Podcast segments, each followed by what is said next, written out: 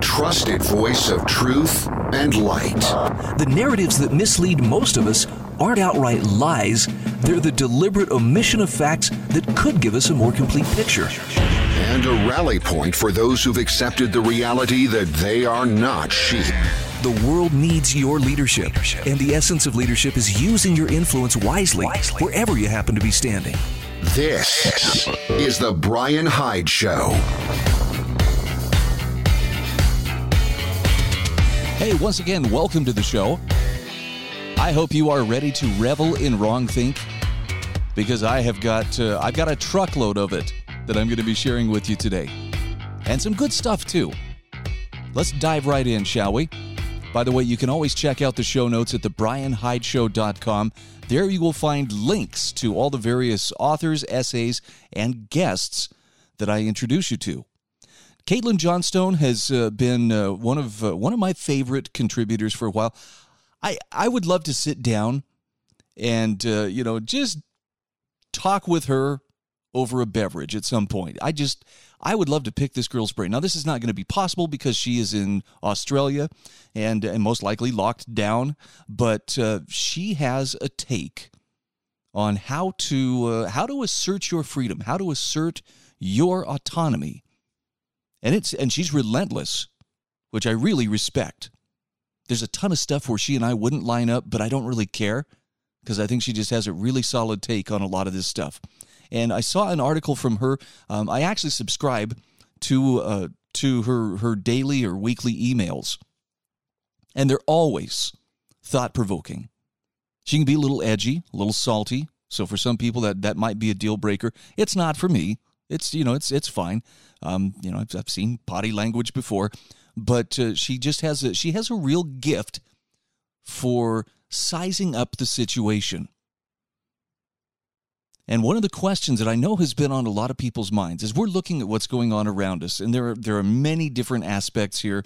You know, it's it's not just the presidential election, it's not just the COVID lockdowns, it's not uh, modern monetary theory, it's not just uh, what's the latest controversy? Oh, the president threatening, look, I'm not going to sign the National Defense Authorization Act unless you guys uh, remove Section 230 from, I can't remember what the uh, Communications Act or Communications Decency Act or something. Anyway, this is the thing that would um, essentially make the, the publishers or the, the platforms like Twitter and Facebook and other social media platforms liable for content posted on their um, on their platforms. We talked about this with James Czerniawski from Young Voices just a few weeks ago.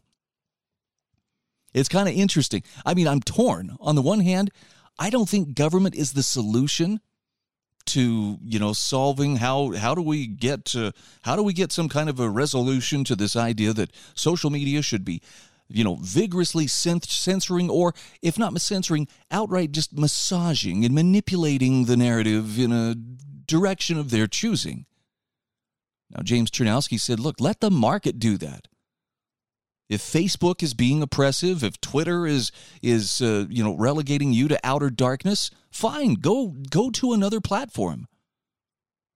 Parler, MeWe, I mean there there are other platforms that are emerging. Yes, I understand, but they're not as big, they're not as popular. Well, it takes time to develop them. But the point is you have choices. So, I don't think this is where a government solution is necessarily going to to uh, help us in fact, somebody posted this on Twitter. I saw this earlier this morning, and, and it just said, Get used to seeing this. If Section 230 of this CDA is repealed, you're going to see things that will say, Thank you for submitting your comment to Twitter. After our legal department has had a chance to look it over and, you know, to ascertain whether or not it passes muster, you'll be notified if and when it's ever posted. Because it, was, it would increase their, their liability. See, that's the danger in using government as the solution. And and this is uh, and yet at the same time, I got to tell you, I don't want to I don't want to sound unpatriotic, but it kind of tickles me to see uh, the president um, bending Congress over a barrel, so to speak, with uh, with the idea that look, I'm going to withhold this 700 plus billion dollar NDAA fund, you know, funding for military operations all over the world, unless you include this repeal of Section 230. I mean, it's not like they haven't done it to him, right? Weren't, weren't they? Uh, I think he was threatening to, to veto a bill last summer because they kept trying to tack on a thing. Well, we need to remove the names of anyone who was ever Confederate from any military base ever. it's like, uh, you know, I mean, it, it makes for some great political theater, but at the same time, it's just this illustration of how petty everything becomes in politics. It's all a big power struggle. It's all about, well, how can we game the system, you know, for, for our advantage? And you have to ask how much of that really, really matters to you. I have some specific problems with the NDAA in the sense that that is the act that uh, that allows continued funding and, and parts sections of that funding are specifically uh, pointed at treating everyone, you, me, every person, as a potential terrorist and therefore enemy of the state. I don't see how functionally that's different than any totalitarian regime that's ever existed, but you know when they say we can we can drone strike you anywhere in the world at any time without due process again that's that sounds like something Stalin would have gone right on bro go for it. I need to get these uh, dissenters in line.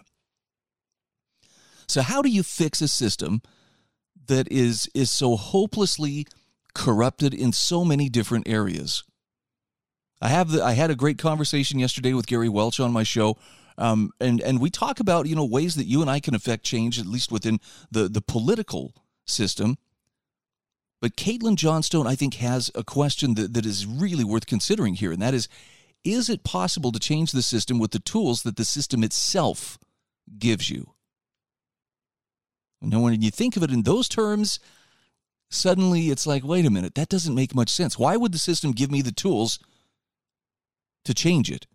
It's going to look after its own interest. And, and I've long maintained that's that's kind of how voting is. It gives you the impression of doing something, you know, substantive and real. Look, you just cast your vote. You exercised your franchise of democracy. Rah, rah, rah. But does it actually change something? You know, that's when eyes start to shift. Well, uh, looking around, no, look me in the eye and tell me how how does my vote matter? It, it the truth of the matter is, in most cases, it really doesn't. And I think we're about to find out that uh, after this year's election, there's there's going to be sufficient proof that no, it really doesn't matter. It's just it's a reassurance ritual. So that leaves us again with the question: So what do you do? If you're looking for solutions, what do you do? Well, this is where Caitlin Johnstone introduces us to the streetlight effect, which is when people look within the system for solutions to the system. And she starts with a, an example of what the streetlight effect is.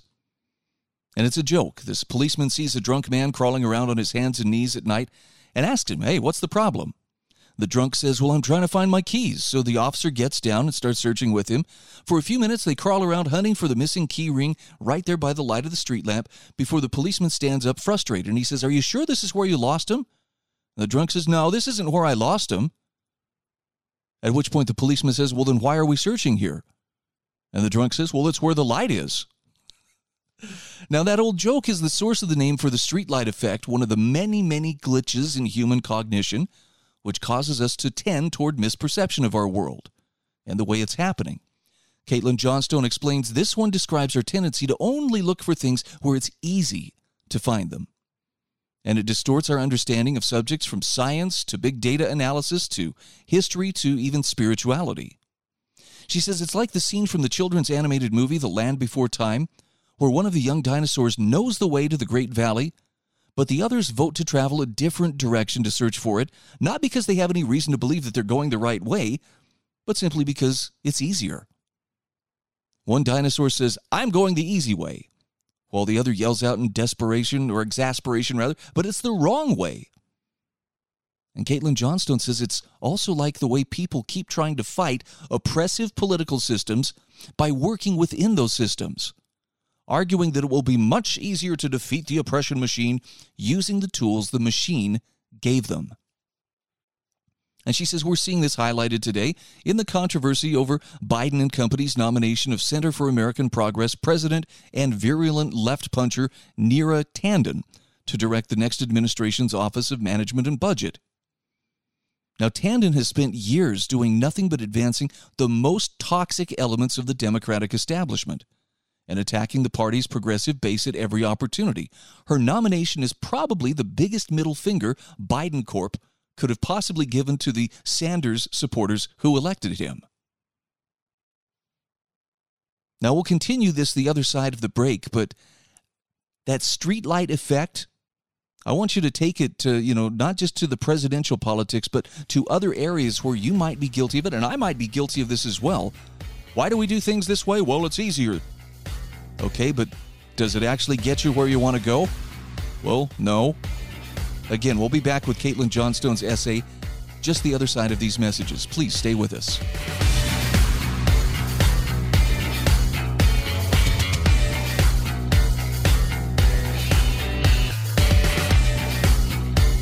This is The Brian Hyde Show.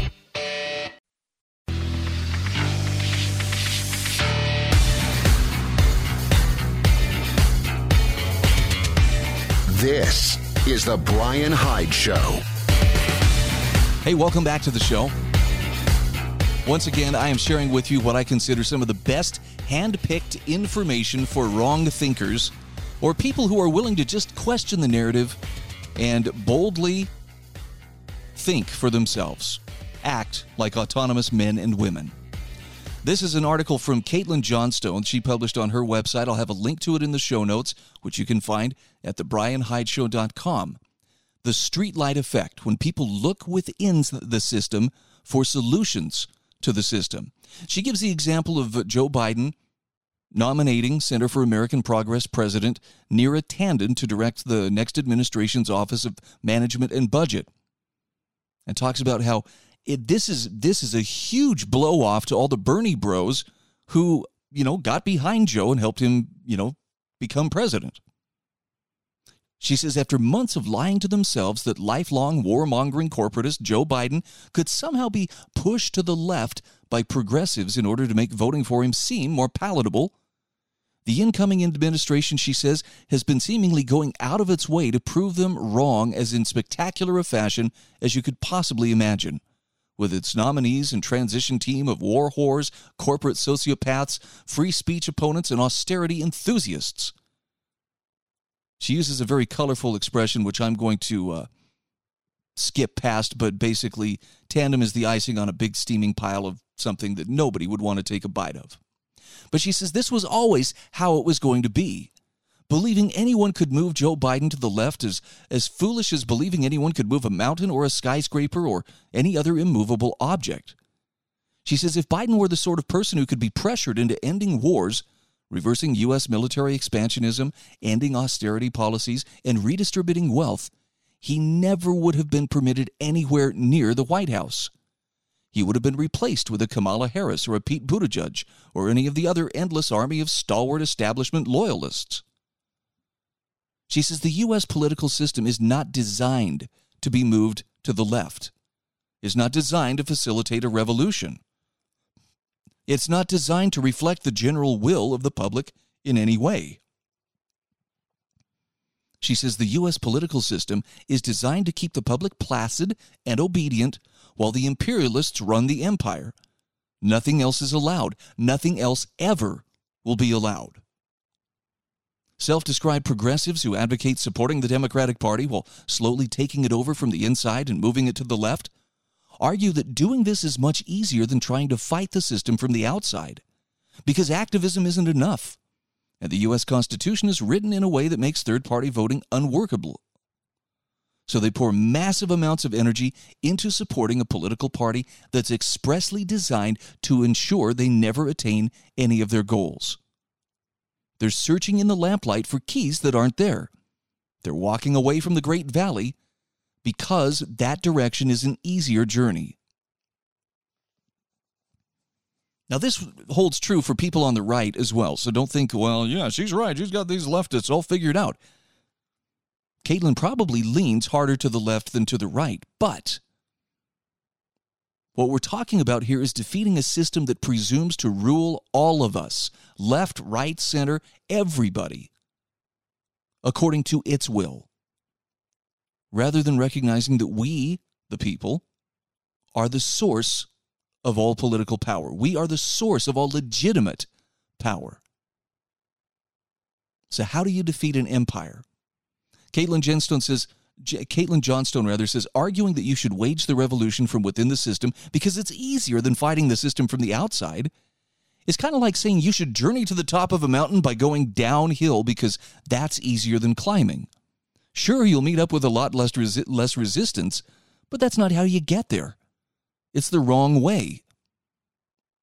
Ruling power structures are all too happy to let us keep marching into the mirror maze of establishment politics, which always spits us out right back where we started. Tom Woods, by the way, has a marvelous way of expressing this in that he says no matter who you vote for, you always get John McCain.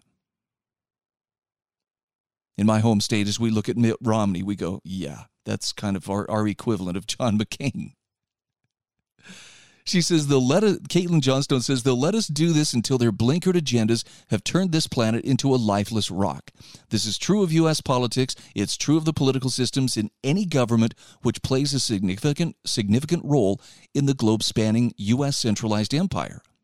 Yes, she says the way to the Great Valley is far less easy than casting a few votes and standing AOC. The way to true revolution and drastic, meaningful change is not just challenging, it's a way that's never been traveled before by anyone. And she says it's going to mean trying things that are completely unprecedented because we're trying to create a society that's healthy in a way that it's never been before. Now, pay attention because what she's saying here should hopefully, you know, when she talks about uh, revolution, true revolution, she's not talking about violent overthrow and, you know, off with their heads kind of revolution. She's talking about freeing ourselves from the mental prisons that have been deliberately designed to keep us searching under the streetlight instead of where they actually are. And she talks about how important it is to wake up and then to wake up the others. Caitlin Johnstone says only then will we ever stand a chance at using the power of our numbers to force real change. And until that happens, People are going to keep entering the mirror maze and never getting anywhere while the noose on our species gets tighter and tighter. Now, she doesn't mince words here. She says, the powerful are screwing us. And there are more of us than there are of them. That's why we have a rigged political system. It's why plutocrats and government agencies pour immense fortunes and manpower into manipulating the way we think, act, and vote by mass media propaganda. It's what keeps us crawling around searching for keys that aren't there. She says it's not that you can't beat the machine, it's that you can't beat the machine using the tools the machine has given you. But the first step is getting people to stop searching under the streetlight for solutions, using those tools, and realize they're misperceiving the situation. We need to awaken people to the reality that the world is not happening the way they were taught in school. Maybe this is why I so relate to, to how she approaches this subject. I feel like that's something I've been trying to do with myself as well as with my audience for about the last 25 years. Now, Caitlin Johnstone points out luckily, with trust in the mass media at an all time low and our ability to network and share information at an all time high, we have every opportunity to begin doing that. She says we just need to stop pouring our energy in inefficient directions and strike while that iron is hot. Now, there's an addendum that I want to add to this. Not every part of that battle is going to be political. You've heard me say before politics is poison, it taints everything that it touches. And for a lot of people, like myself, that means I minimize my contact with it. Same way I would uh, minimize my contact with radioactive material. I don't want to build up too many, uh, you know, be exposed to too many Roentgens, you know, and, and, and make myself sick. But it doesn't mean that I just live my life then in isolation, you know, hunkered down in a cave with my eyes tightly shut and my hands over my ears. I want to make a difference in this world, and I suspect that you would not be listening to this program if you did not feel some similar call sense of purpose or, or drive or duty in your own life to do the same. So take a look at this essay from Caitlin Johnstone. Give it some consideration. If you're serious about making a difference, and this includes in many different areas of life, one of the things we have to be aware of and have to be cautious that we're not falling prey to is that streetlight effect that keeps us working in unproductive areas simply because it's easier and it gives the appearance of staying busy without actually accomplishing anything. All right, we got some more great subversive material to share with you. We'll be back right after these messages.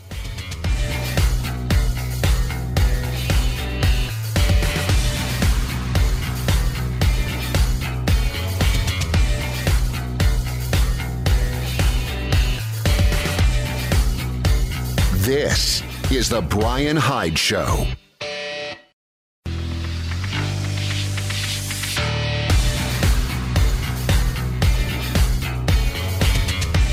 This is The Brian Hyde Show.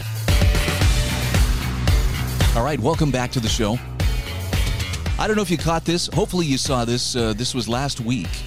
Did you see where the Supreme Court finally stood up and said, hey, hey, hey, hey, it is not kosher to padlock churches and to uh, to prevent them from meeting and worshiping. I think this was specifically um, aimed at uh, the New York governor who was uh, looking to to shut down congregations, threatening to padlock churches, literally shut them down. And the Supreme Court, by a five to four majority, stood up and said that is uh, that's not good. And Jeff Tucker has a terrific article on the American Institute for Economic Research website which uh, this you know understandably lauds thank you thank you supreme court for finally finding your feet and and saying something about this but also points out for many churches it's too late Here's what he has to say. He says the Supreme Court has decided there's something not quite kosher about padlocking houses of worship or imposing extreme limits on religious gatherings, which amounts to the same thing, while bars and stores remain open. Judge Gorsuch wrote under the governor's edict, and again, I believe this is Governor Cuomo in, uh, in New York, a 10 screen multiplex plex may host 500 moviegoers at any time. A casino, too, may cater to hundreds at once, with perhaps six people huddled at each craps table here and a similar number gathered around every roulette wheel there. Large numbers and close quarters are fine in such places, but churches, synagogues, and mosques are banned from admitting more than 50 worshipers, no matter how large the building, how distant the individuals, how many wear face masks, no matter the precautions at all. In Nevada, it seems it's better to be in entertainment than religion. Maybe that's nothing new, but uh, the First Amendment prohibits such obvious discrimination against the challenge of religion. Gorsuch says the world we inhabit today with a pandemic upon us poses unusual challenges but there is no world in which the Constitution permits Nevada to favor Caesar's Palace over Calvary Chapel. And I apologize. I thought it was, uh, I, I know Governor Cuomo in New York had responded to this, but this was actually aimed at Governor Sisolak in, uh, New, in Nevada, rather. I think this, uh, this uh, ruling has effect on both situations. And, and Jeff Tucker says, look, you probably consider this rather obvious there's a reason the right to worship is listed first in the Bill of Rights. So he says, Thank you, Supreme Court, for doing what you, we thought was your job, even if the decision came about nine months late. He says, The disgrace is not only that it took so long to act, but also that the ruling was so narrow five to four. Four justices on the Supreme Court seem not to have even a rudimentary understanding of the Constitution. And Jeff Tucker says that is a chilling revelation. As for the churches themselves, he says, for many this ruling might come too late. The mandatory closures were brutal. In San Jose, California, for example, Calvary Chapel was fined $350,000 for violating public health orders. Santa Clara County threatened the pastors with jail time for not following regulation. The court also issued a restraining order requiring the church to comply with public health orders. So, what did this do to attendance? Well, Barna Research reports that between April and May, 32% of practicing Christians disclosed not going to church in person or online. 18% are donating less to their places of worship. Now, he says over Thanksgiving, he says he was deeply saddened to hear the story of one central Texas Baptist church that's been nearly gutted over this ghastly year of lockdowns. They were shut entirely for a month, partly due to fear, but also because of a confusion over the law. People didn't know what was and what was not permitted. And also, the pastor feared the press. For instance, what if someone took pictures of people gathering and then the media jackals started baying? So, in that time, he said people got used to not going. The choir disbanded, the choir director quit. The organist already experienced health issues, so he withdrew too, and there was no replacement. Today, that church is down in attendance by 75%. They still meet, but with only but only with one service where there used to be three to fit everyone in. One person stands up with a guitar and plays simple songs since he can't play what's in the hymnal. People saunter in, but it's just depressing. Most people have just stopped going. And why pay for services you don't use? The church is surviving financially, but that can't keep this up for too much longer. Everyone feels it. The end is nigh. Now, for many towns, Jeff Tucker says church is much more about, about much more rather than doctrine and belief. It's about community. This is the one time in the week when people check in on each other to find out community news, to hear about weddings and funerals. They find out who needs a visit at the hospital. They hear about widows, widows rather, at home who need friends. They see people who are visiting from out of town, especially on holidays. Even business gets done in the donuts and coffee hour after the services. It is the center of community life, a real source of stability in a chaotic world. And Jeff Tucker says, I reasonably assume that this case is one of many. It's a symptom of the shocking destabilization that's been inflicted on the whole country by governments at all levels. And he points out there's also a terrible psychological impact. Maybe you felt this yourself. He says, for, for many, the church was a rock for generations, from birth to baptism to weddings to funerals. There's a ritual for everything. To stop participating would be unthinkable for most, even if they only end up at the church for special occasions. For many people who stop attending, just knowing it's there still provides comfort and security. But now, not so much. The church has proven to be as fragile as a locally owned business or the public school down the street. It can be crushed by executive edict. Once that connection to people's lives is broken, it's hard to repair. Now, religion in general was already having a hard time of it in the United States. He shares a couple of different headlines from Pew Research. In the U.S., decline of Christianity continues at a rapid pace. U.S. church membership down sharply in past two decades. That's according to Gallup. And the lockdowns will accelerate this trend. For some churches on the brink, those lockdowns were the final blow. And here Jeff Tucker asks the question why did governments do this? He says, We all know the excuse virus hunting. Instead of letting people take their own risks, politicians and their advisors decided that surely houses of worship were spreading the virus. Incredibly, in New York, Hasidic Jews who heroically resisted at every step were singled out by the mayor and governor, reviving medieval scapegoating myths. And what evidence is there that the Hasidic, Hasidic services were spreading the virus with severe outcomes? There were none. Not one shred of evidence. So, too, with other religious events.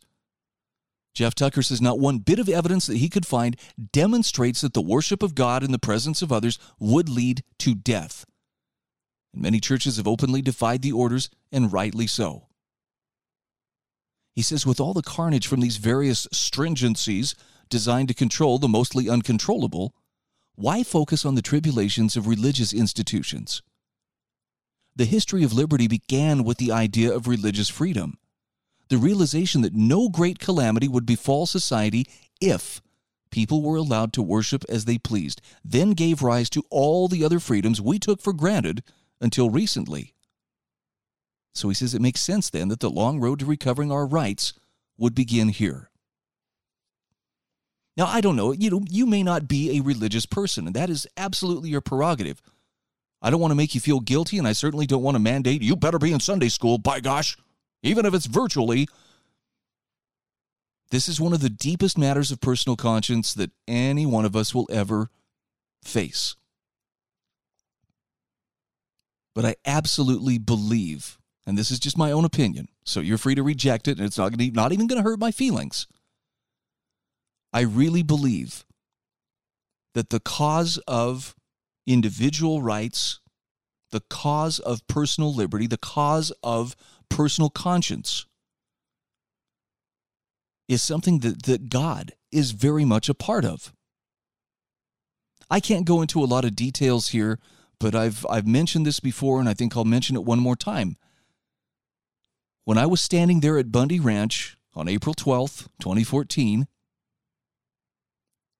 I came to understand that what was going on there was of great spiritual significance, more so than political significance. It wasn't just about this recalcitrant rancher who couldn't, you know, follow the BLM's rules. There was something, there was an element of the divine that was very, very evident at that time and place. And I know it doesn't make sense to everybody.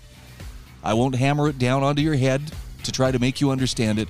All I can tell you is I learned that day that God, in fact, is very interested in the cause of liberty and very supportive of it if we conduct ourselves in a manner befitting those who deserve to live in a state of liberty. We'll be back in just a moment. This is The Brian Hyde Show.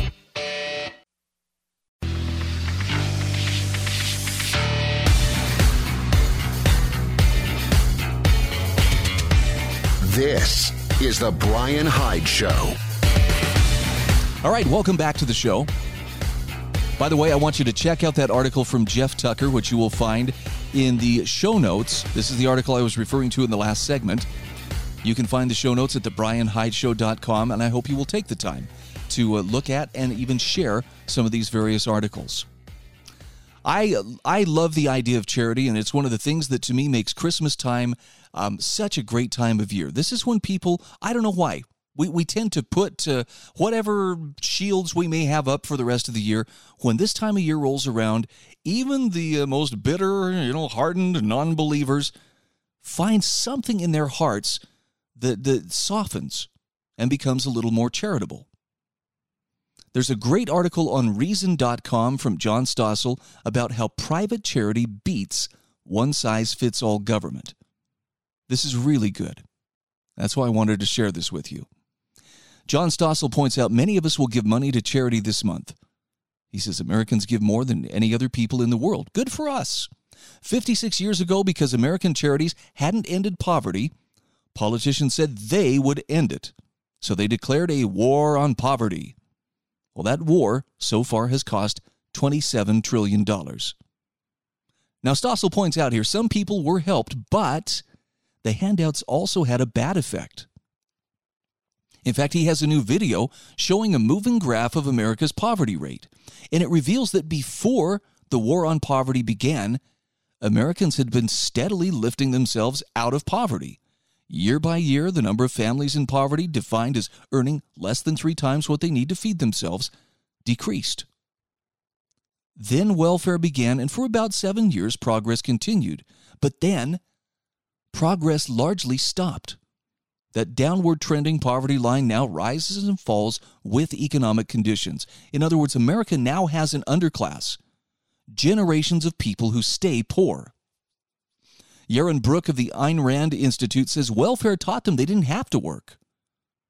Handouts perpetuate poverty, he says, because if you get a job, your checks get smaller.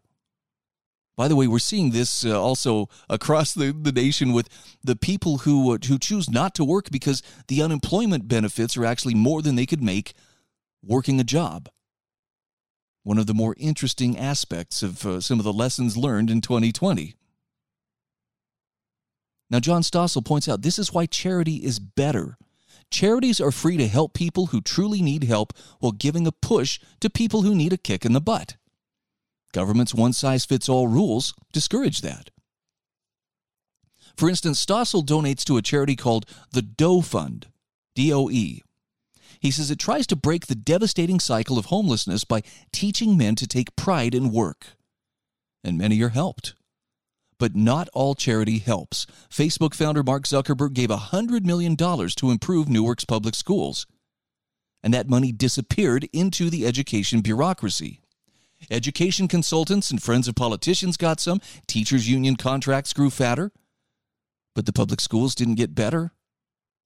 The performance of the students didn't get better. Stossel says this year's booming stock prices increased America's wealth gap. Billionaires got richer while store clerks lost jobs. Progressives gathered outside of Amazon founder Jeff Bezos' home and set up a guillotine. The message behead the rich. They think that when Bezos makes millions, the rest of us have less. Now that's ignorant. He says all of our lives are dramatically better because of somebody like Jeff Bezos. Things just appear at our doorstep. They hire hundreds of thousands of people. They make it possible for poor people to make a living by selling me something that I want. Now, at this point, uh, John Stossel is interviewing Yaron Brook of the Ayn Rand Institute. And he pushes back here when Brook tells him this. He says, but, but Bezos has so much when others have so little. And here's how Brook responded. He said, But it's his money. He created it. Once we start deciding what you can or can't do with your property, what we will get is extreme poverty for everybody. Only one system has brought people out of poverty, and that is capitalism. And Stossel says that's what I learned after years of consumer reporting. He says consider three ways to help people government, charity, and capitalism. Government is needed for some things, but it's inefficient, and its handouts encourage dependency. Charity is better because charities can make judgments about who really needs a handout versus who needs a push. But charities can be inefficient too. Oddly, he says what helps people the most in the most efficient way is greedy, self interested capitalism. Now, hear him out here. He's quoting uh, Brook from the Ayn Rand Institute saying 250 years ago, almost all of us were earning what the United Nations today defines as extreme poverty $2 a day or less. That was 94% of all people on planet Earth. Today, only about 8% are that poor. Why? Well, it's not because of charity and not because of foreign aid. It's by employing people that that poverty rate has fallen. Businesses are the most efficient when they ha- because they have the right incentives rather, and they won't survive if they're not efficient. Of course, government has no such incentives, and charities can be mixed. So Stossel acts, asks rather, why do billionaires and entrepreneurs now rush to donate rather than doing what they're best at, innovating? And Brook replies, they want to be liked. But they're against buying into false ideas, both economically and morally. They're acting against their self interest and against all of our interests, including the interests of the poor. That's an interesting take. Kind of a kind of a curious slant there, but uh, but I think one worth considering. Okay, one final thing I wanted to share with you.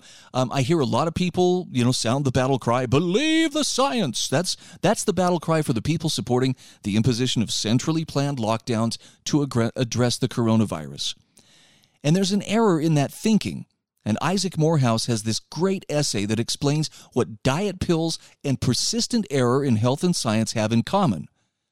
And in a nutshell, it's uh, both benefit the ones that promote them at the expense of those on the receiving end. He says, Earlier this year, I was doing a deep dive into virology. Now, this was before COVID, in an effort to solve his own health related problems and mysteries. And he said, I've had the same experience I've had when I went deeper into any field, which is a realization that nobody in the field really knows what the hell is going on. He says, I don't know what viruses are or how they work exactly. No one seems to really. But he says, I came across enough published work to discover current theories are insufficient to explain reality. The things observed and documented in the world would not be possible if the dominant theories were true. And he says it's a disconcerting notion. An entire body of science with widespread and accepted beliefs, billions in money and man hours and real world implications could be operating partly or even mostly in the dark? Yes. In fact, he says that is the norm in the history of science, not the exception. Now, of course, people tend to respond to such claims with indignance. A common argument goes uh, something like this Well, if a theory were incorrect and being incorrect had real world implications, that theory would not persist. The fact that it does persist and so many experts and lay people alike believe it and billions are spent on the assumption that it's true must mean that it's true. So he says, let's see if we can disprove that argument. All you need to disprove a claim like that is a single example where it does not hold. Then it can no longer be used as a proof. And here's the example diet pills. Magic pills that make you thin have been around for a long time. The theories they're based on are faulty, and this faultiness has real world implications. In other words, people buy the pills and don't get the results. Yet millions are spent on them and they don't vanish. This clearly proves that a false theory with real world implications for being false can persist. But why does it persist? And the answer is because people benefit. If an incorrect theory that leads to outcomes that disprove it can benefit people, they can keep on believing it for a very long time. So the people making and selling diet pills benefit in terms of money. The people buying them also benefit. They get to relieve some of the psychic discomfort about their weight and appearance by buying a pill and feeling like, well, at least I'm doing something. They're buying hope, trust in experts, marginal relief from feeling like they're not making progress, all the while avoiding the hard work. And so he says it persists.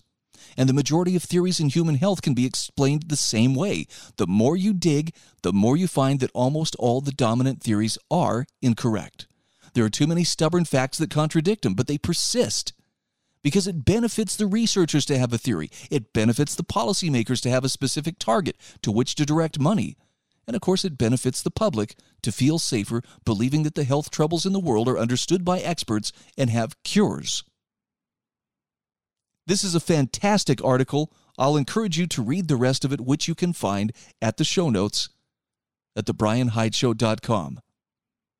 Yes, it's going to push you a little bit beyond your comfort zone. Let it.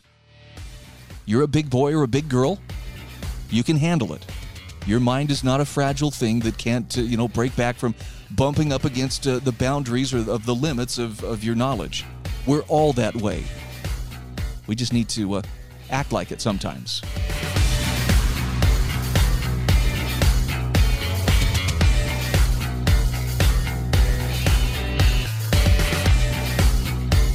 This is The Brian Hyde Show.